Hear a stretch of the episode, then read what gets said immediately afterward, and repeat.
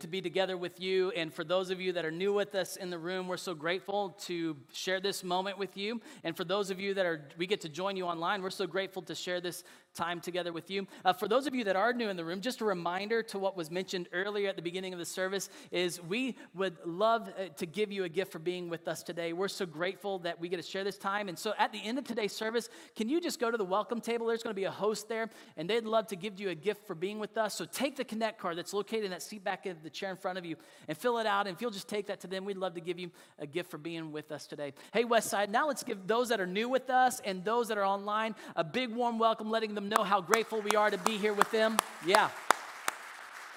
Thank you. So, we're continuing the series that we have called Counterculture. What does it mean to follow Jesus in a cancel culture? And last week, if you missed last week, we talked about how this is not new. Living in a cancel culture is not new. This has been a part of, of, of our humanity. As soon as someone disagrees, it's a, a temptation and the, the natural desires to cancel you out. And so, this is not new. And so, this is not to raise awareness to the culture around us, but it's to raise awareness to how we need to follow Jesus, regardless of what is happening around around us. And here's a series big idea that we've been looking at, and we're going to continue to look at this for the next several weeks. Jesus and Scripture direct Christ followers to live counter to culture, not conform to it. That Jesus in Scripture is the guiding thing in our beliefs. It's the, what guides our beliefs and our actions. And it's through Jesus and following Jesus in Scripture that guides Christ followers. Those of us who say Jesus is our Lord and we're committed to making eh, that we trust Him as our Savior, that this is what guides our beliefs and our actions. And it leads us to live counter the culture, not conform to it. Now, if you're new or Jesus may be new to you, um, today I hope that you're going to see something with new eyes. I hope that you have a new perspective today. I want to help you see why we do the weird things that we sometimes do, okay? Why, and there, there I want you to know that there, there are a couple things that, that we do as church family. And if you're new to Jesus or you're new to the church, and, and, and if you're trying to figure out why we do some of the things that, that we do, I hope that today you see why some of the things we do are counter culture and counter the way that the culture lives because we believe Jesus is life. And we believe that Jesus came back to life. He resurrected, proving that he is life. And Jesus would lead his followers, he would lead those who believe that he is life and want this life, he would lead them to live counterculture.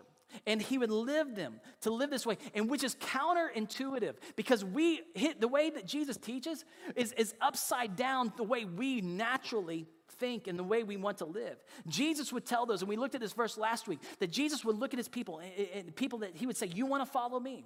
That if you want the life that I have to offer, this is what it means that you must deny yourself. He'd say, Die to yourself daily, or take up your cross daily, and follow me. And this is what those first century disciples did. And they lived, and this is how they taught others to live in light of what Jesus had done for them. And then Paul, when he was a man, he was a man in the first century who had his life transformed by the resurrection and knowing who Jesus was. And he dedicated his life to following him. And he would talk to the Roman church. He would write this beautiful book that was this long letter that would now be a part of our New Testament called Romans. And he would talk about the gospel, the good news, and what God had done through Jesus for the whole world. And then he would get to this moment in Romans chapter 12, and he would say, Therefore, so therefore, in light of everything that I told you about the goodness and the good gospel news and the good news of Jesus, I urge you, brothers and sisters, in view of God's mercy, to offer your bodies as a living sacrifice, holy and pleasing to God. This is your true and proper worship. Now just stop right there. Because in this moment, Jesus, uh, Paul said that in view of Jesus' view, in view of God's view of you and how God views you, you can live totally devoted to Him. And the way you live totally devoted to Him is this is how He would, in His language, put what Jesus would say deny yourself, die to yourself, and follow Him. He would say, This is the living sacrifice this is worship. This is true devotion to God and how you live your life, a living sacrifice. And then he would say, This is how you live it. Do not conform to the patterns of this world, but be transformed by the renewing of your mind. Do not conform to the patterns of this world, but be transformed by the renewing of your mind. Then, then, then you will be able to test and approve what God's will is his good, pleasing, and perfect will. See, do not conform, but be transformed. See, in order to not conform to the culture around us, Paul says you need to first change how you think. You need to ch- must transform your thinking. See, what controls your thinking controls your life. This is what Paul knew. The Holy Spirit would inspire him to say, Don't conform, but be transformed by the renewing of the mind. Change the way you think because your mindset directs your belief set, and your belief set directs how you live. See, what controls your thinking controls your life. And in this, when thinking, when, when we think, and we, we got to think about this. See, when Jesus in Scripture transform our thinking, we conform to be more like Jesus and less like the world around us. We cannot become more like Jesus if we're not letting Jesus and reading his scripture to guide our beliefs and guide how we live and letting it direct our lives. Paul would say, Do not conform to the world, but be transformed in how you think. See, Jesus in scripture changes everything and changes our thinking, especially on two things that you and I and the world around us want most control over. And this gets counterculture real fast. And it's not just counterculture the way the world lives, this is counter the culture the way you and I want to live. Because really, you and I want control, isn't it? I mean, if we, I mean, that's really the bottom line. We want control. And what are the two things that we love to control? Our time and our money. Now, before you cancel me out, I just want you to listen to me today. And I want to encourage you over the next few minutes because Jesus think, transforms our thinking and Scripture transforms our thinking on the things that you want control most over your time and your money. And Christ followers, for those of you that are new, we're weird when it comes to our time. We're weird. I mean, after all, this is what we do on a regular basis. We dedicate some time here to come on Sunday. And we also know that we direct our money and we give differently. We spend our money differently and we spend our time differently because Christ and Scripture direct our beliefs and actions. And here's the thing that I know about the culture around us see, culture is competing for your time and it's competing for your money. Culture will bait you to the edge to overextend yourself, to spend more time than you should spend and overcommit in your time. And culture wants to bait you to the edge to spend more than you should on in, in, in with your money. It's ultimately a competition for your and my devotion. This is what culture wants to influence. It wants to influence on you on how you spend your time and how you spend your money. I mean, think about Facebook. Think about things like Facebook and, and you know TikTok. I mean, TikTok. You know, like that the whole thing that they do there. So in this, um, I just showed you that I am not on TikTok, didn't I? Um, so don't look me up there. Um, in this, Think about it. When is the last time that you thought, man, they, they really put a time limit on? They want me to get off Facebook. They want me to get off these social media platforms. I mean, think about Amazon. Amazon wants you to spend more money. This is why when you're around somebody and you know they bought something, it's just automatically, wow, this showed up in my, and then you think they're watching you. and it shows up in your feed on a device because they want you to spend more money. They want you to do this. They, this might be the same reason some of you are just shopping right now on Facebook right now because it's competing. Now, it's okay if you are. That is not to put guilt on any of you or any of you online that's got another browser window open. It doesn't bother me at all. See, culture wants to command your time, and culture wants to command your money.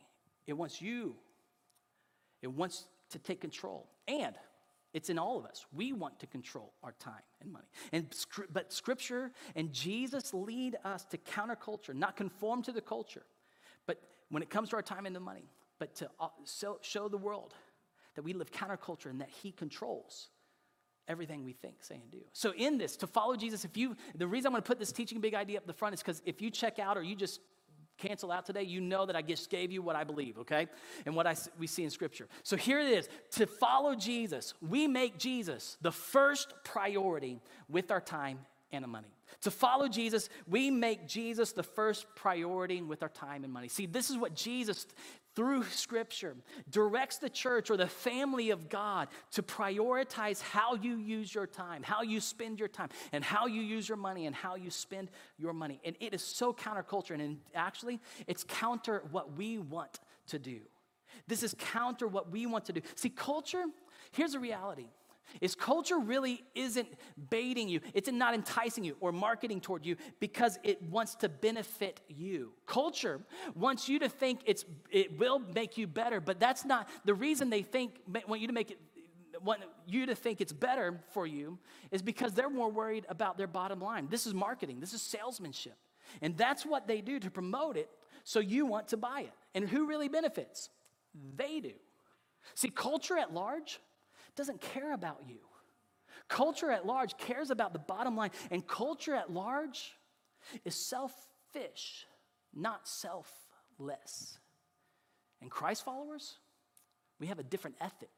We, we live by a different code. And scripture shows us that God cares for us and God calls his people to put him first with their time and money.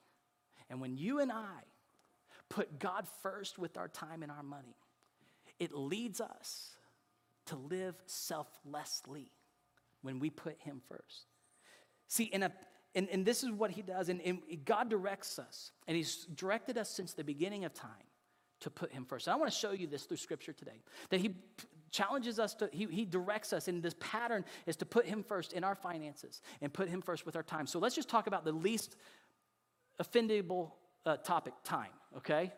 We'll put money on the side here. Let's talk about the time. Since the beginning of time, God has set a pattern in the world that God has directed humanity to benefit from this pattern since the onset of creation. Six days, God created the world, and on the seventh day, God rested. And God rested not because he, he was tired, He rested because this was the model to follow. And this is what he knew that we would be created, he would set a limit on us. We were made with boundaries. He is limited, limitless, but we are limited. And in this, God would put this law into work. And it's not a law like we would read about it in the Old Testament, which would later become a part of the Mosaic law. This predates that because it's like the law of gravity. You know the law of gravity? If you break the law of gravity, it kind of breaks you. I mean, I'll let you think about that and just you can think about that later. But really, this is kind of like that law. When you practice putting God first in your time, it's actually to your benefit. But if you don't, it can break you because you're limited. You're not limitless. And in the Old Testament, in this Genesis account, that we see this, God modeled this, and God would encourage the Israelites when He would deliver them from Israel, He would remind them of the Sabbath day, and he would say, I want this to be a part of your daily and weekly and lifelong rhythms to honor a Sabbath, to rest.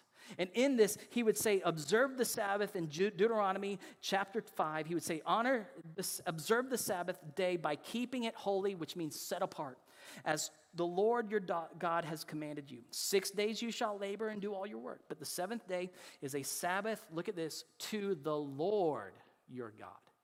It's not a Sabbath day to you, but it's a Sabbath to the Lord. On it you shall not do any work, neither you nor your son or daughter, nor your male or female servant, nor your ox, your donkey, or any of your animals, nor any foreigner residing in your town, so that your male and female servants may rest as you do.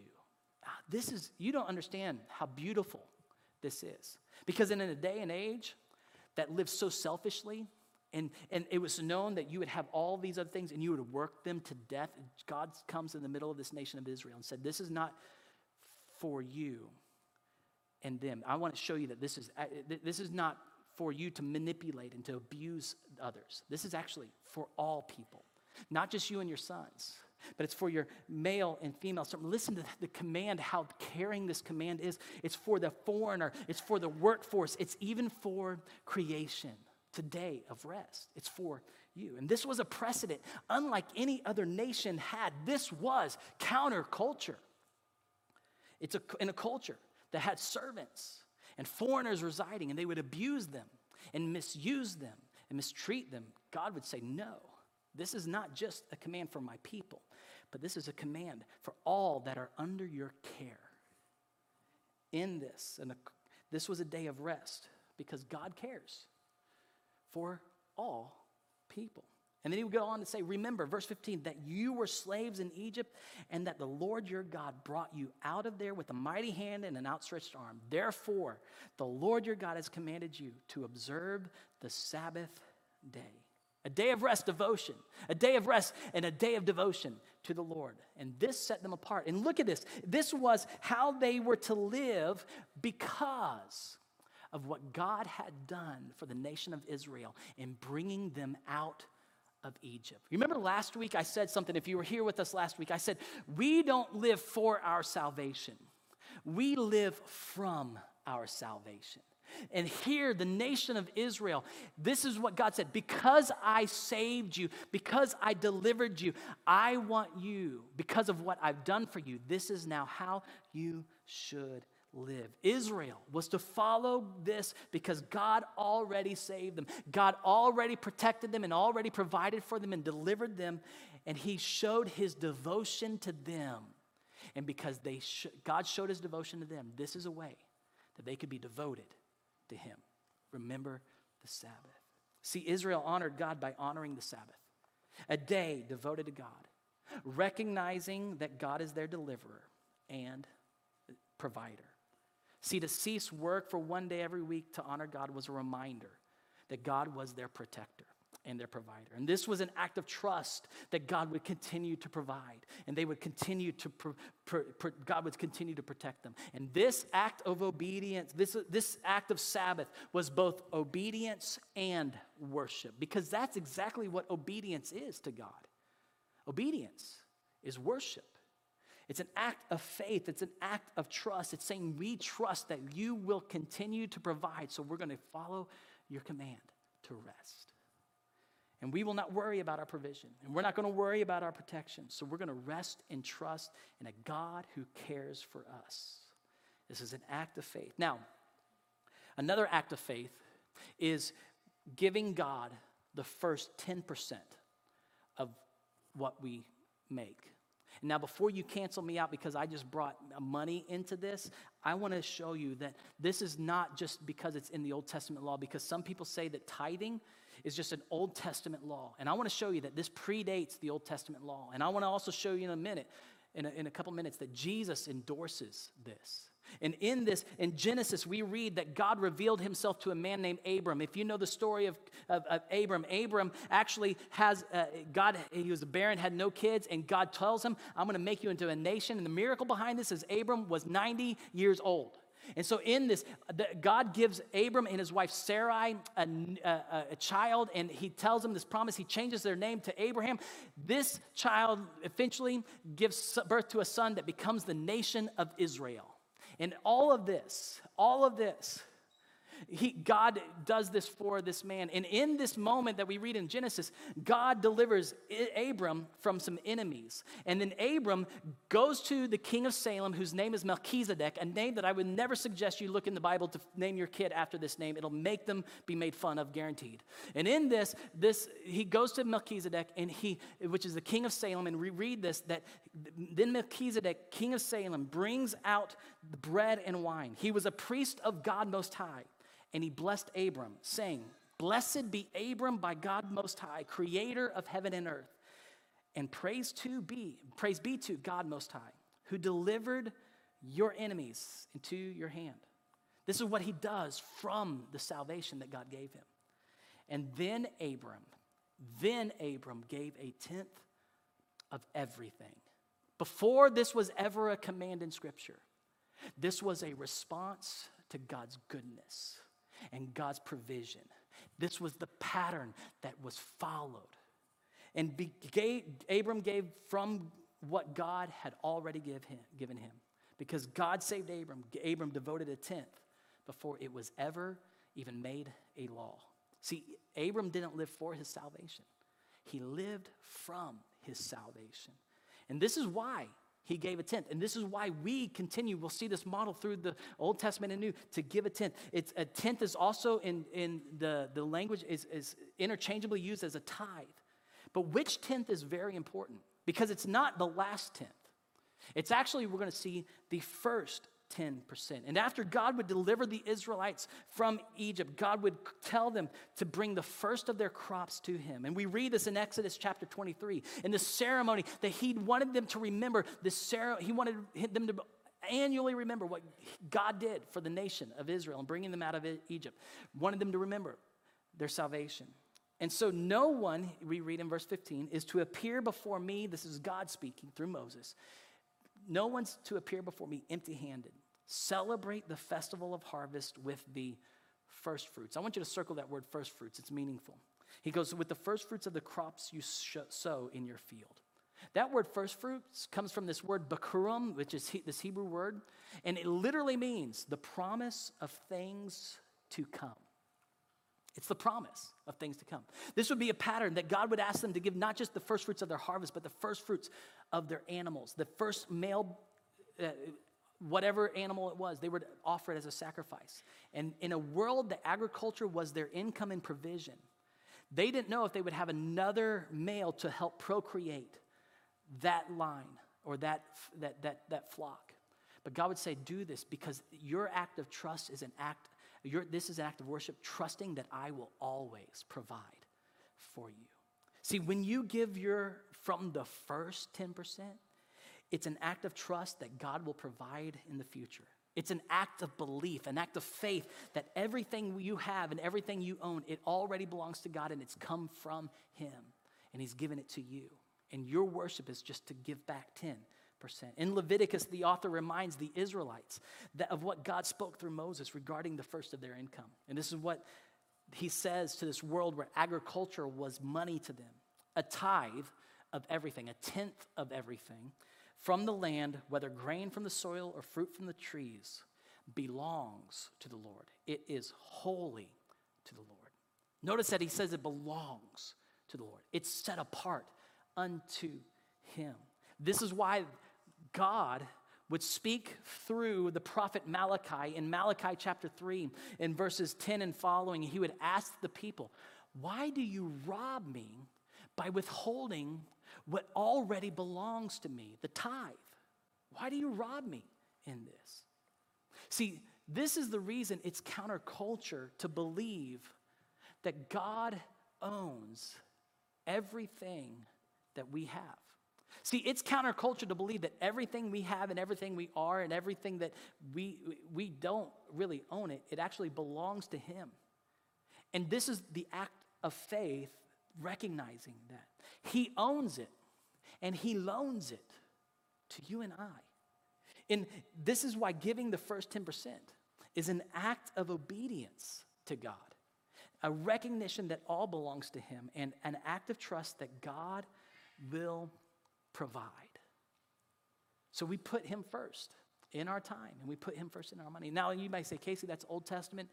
Will you show this to me in the New Testament? Show me where Jesus talks about this. Well, I want to show you both, where New Testament and specifically Jesus talks about both our time and our money. So let's talk about our time first. See, Jesus talks about our time. Jesus upheld the Sabbath as a day devoted to God, as a day of rest devoted to God. And the disciples continued to do the same. And they even did it in greater proportion. I'll show you that here in a second. See, in the, this is the life that Jesus modeled and a life that we are to follow. On the Sabbath day, he, uh, we, we, read in uh, Luke chapter 4 that this was his custom. He, he went to Nazareth where he had been brought up, and on the Sabbath day, he went into the synagogue. And Luke says this was his custom. This is what he regularly did. And Jesus wouldn't just do this act of worship on the Sabbath, he would do something greater. He actually changed what the people saw the Sabbath to be. And, and he would change, he, what he, it was, he would claim, he would make the claim that he was Lord of the Sabbath in Matthew 12, verse 8. In, in Mark 2, verse 22, Jesus would even say that man wasn't made for the Sabbath, but the Sabbath, he ties us back to the creation count, the Sabbath was made for humanity. This is why we have the Sabbath. This was for our benefit because he's a God who cares for us. And Jesus would use the Sabbath. Then, because it was for the benefit of the people, he would use the Sabbath to set people free. He would save them from their sins and he would set them free from the brokenness in their life, and not just in the brokenness uh, through sin, but the brokenness through sickness. And he would deliver them and set them free from the burdens and bondages that sickness and sin would bring. This would be one of the main reasons that the Pharisees and the religious leaders of the day would arrest Jesus and have him executed.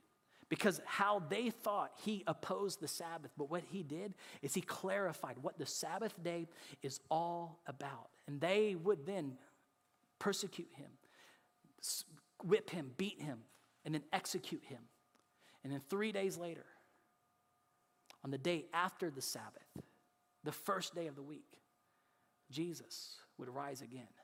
And in this pattern, Jesus was resurrected of the first day of the week, and, and Jesus' resurrection would set a new pattern in motion for the first century church. His recognition would change, his resurrection would change everything. See, his resurrection would guarantee that the promise of life that he claimed to be was for all who would trust in him and follow him, and, and would trust in him as the savior of their sins, the deliverer from their sins. And in this shift that occurred, the disciples continued to meet together regularly. And they would meet together. Eh, they would go to the temple courts and they would meet together in the Sabbath. And they would also meet together on the first day of the week. I want you to see this. See, in this, in, in Acts chapter 13, we read that this Sabbath that they entered, eh, that Paul and Barnabas, who were there, they entered the synagogue and sat down.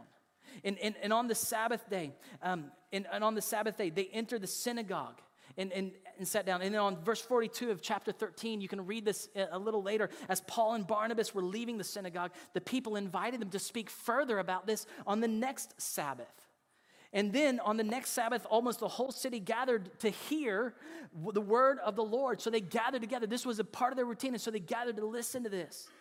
And then we read in Acts chapter 20 something they would do in the first day of the week. And you may ask, why do we not worship on Saturday, but we worship on Sunday? It's because of the pattern that the New Testament church set. And in this, on the first day of the week, the first day, the recognition of the resurrection of Jesus Christ, because the resurrection of Jesus really changes everything. And on the resurrection of Jesus of the week, we came together. We came together. We gathered together to break bread and Paul spoke to the people, and because he intended to leave the next day, in verse 7, he says he kept on talking until midnight. So get ready. I'm kidding. I'm not going to do that. See, this was a day devoted to being with God's family, the first day of the week. They said, because what God did for us, we're going to make him first in our time, in the first day of the week. We're going to devote it to his family. This is why gathering together is so important. This is how we live from our salvation that is guaranteed through the life, death, and the resurrection of Jesus. We give the first day of our week and devote it to Him. See, we give the first day of our week as a time to gather with Jesus' family because loving one another is how we love God. Loving one another is how we show our devotion to God. Jesus would say, If you love me, you'll love one another. As I've loved you, so you must love one another. As I lived, died, and came back to life to give you life and as an expression of my love, now they would continue this and they would gather together. They would sacrifice the first of their week and devote it to what was most important to God His family, His kingdom, the people of His kingdom. And they gave time to be with each other as an act of worship. And they also gave their money as an act of worship. See, Jesus directs his followers to put him first in their finances. And you may think that to give your time is all you need, and that, that's like giving your money. But Jesus challenges that thought that, that giving your time does not mean you have a free pass to not give your money. Jesus says it's both.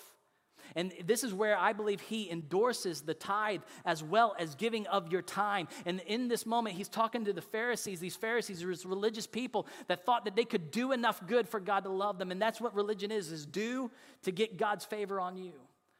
But that's not what Christ did. See, Christ did it all, and we respond out of the gratitude of our hearts. That's what true religion is. And he would say, Woe to you, Pharisees, because you give a tenth of your mint, rue, and all other kinds of garden herbs, but you neglect justice and the love of God. You should have practiced the latter without leaving the former undone. See, Jesus endorses the tithe here. He says, you should have done both, not just with your time. You need to give your time and not stop giving the 10% of your tithe. See, there is a cultural drift that says we don't need to tithe. But Jesus clearly says that this is what we, we, we give our time in addition to what we give. And we counter culture. And he counters culture, even the church culture of that day, and maybe even the church culture of our day, is that we need to give. And Jesus teaches also that we give to his kingdom first. In Matthew 6, he's very clear. He says, For where your treasure is, there your heart will be also. So, where your treasure is, your heart is going to be there also with your treasure. And he would later say, in a couple verses later, no one, he's connecting the dots even more, no one can serve two masters. Either you will hate the one and love the other, or you'll be devoted to the one and despise the other. You cannot serve God, both God and money. And then he would say, therefore, I tell you, do not worry about your life.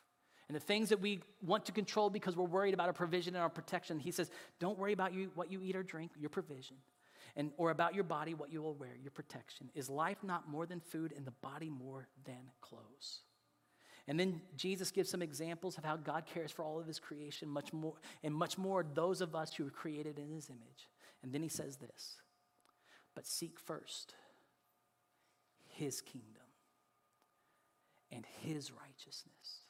And all those things that you want to control in life, all those things you're worried about in life, they'll be given to you as well. They'll be given to you as well. So you know what I have a fear of? Is that sometimes we love Jesus, but we still are seeking our kingdom. And so I want to ask you whose kingdom are you living for? Because when we realize what Christ has done for us, we recognize that our devotion should be in everything in him because of all he's done for us. And if Jesus' words are true because of the resurrection of Jesus, then we know that where your money goes, your heart follows. Where your money goes, your heart follows. And this is why we are devoted by putting him first in our money. See, when we give to the local church that is on Jesus' mission to expand his kingdom by making disciples, we are giving to his kingdom. His kingdom which is about the transformation of all of our hearts, that, that this, the brokenness of sin can be renewed by the truth of the resurrection of Jesus and what he lived, died, and did for us to make us a part of his family. This is the most important thing for our world. This is more important than any need our community has.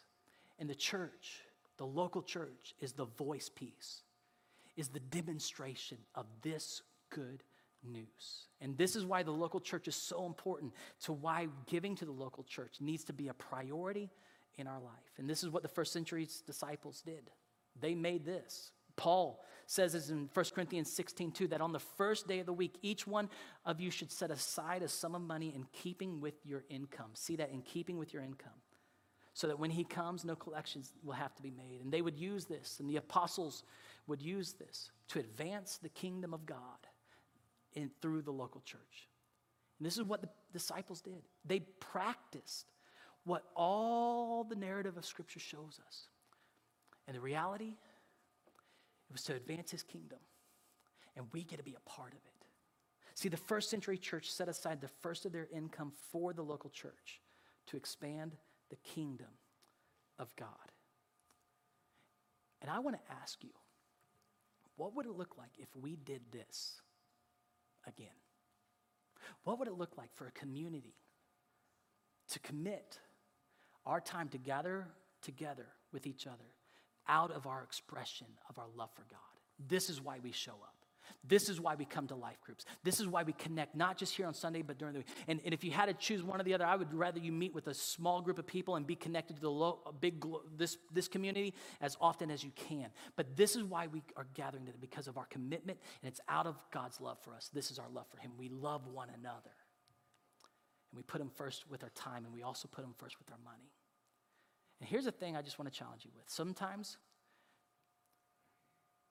we don't do this because we are selfish. We're not denying ourselves. dying to ourselves and following Him.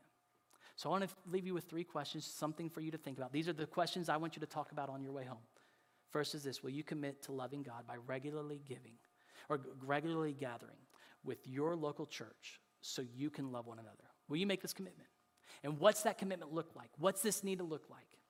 If we're going to follow him and show that on our time he's first, what does this commitment look like to you? Second question is this is will you commit to giving the first of your income to your local church? And as a follow-up question, what percentage can you start with? While tithe is this, it, we see it, it's endorsed by Jesus, it may be hard to begin there, but maybe you can start with 2%, 1%, and you can grow in your increasing number and you're giving because it's not because the church needs your money, it's because God, this is the way that we follow Him. We are devoted to Him and we're following Him and we're making His kingdom first. Can I pray for us as we leave today? Father, thank you for loving us and showing us your love by dying for us. Thank you for showing us how committed and devoted you are to us. And through that commitment, may we recognize that we can be devoted to you, that we can love you, and we can put you first in our time. And we need to put you first in our finances. Because, God, we know that this is truly what's best for your people. And we want to honor you in all of this. In Jesus' name we pray. Amen. Our prayer partners are going to be.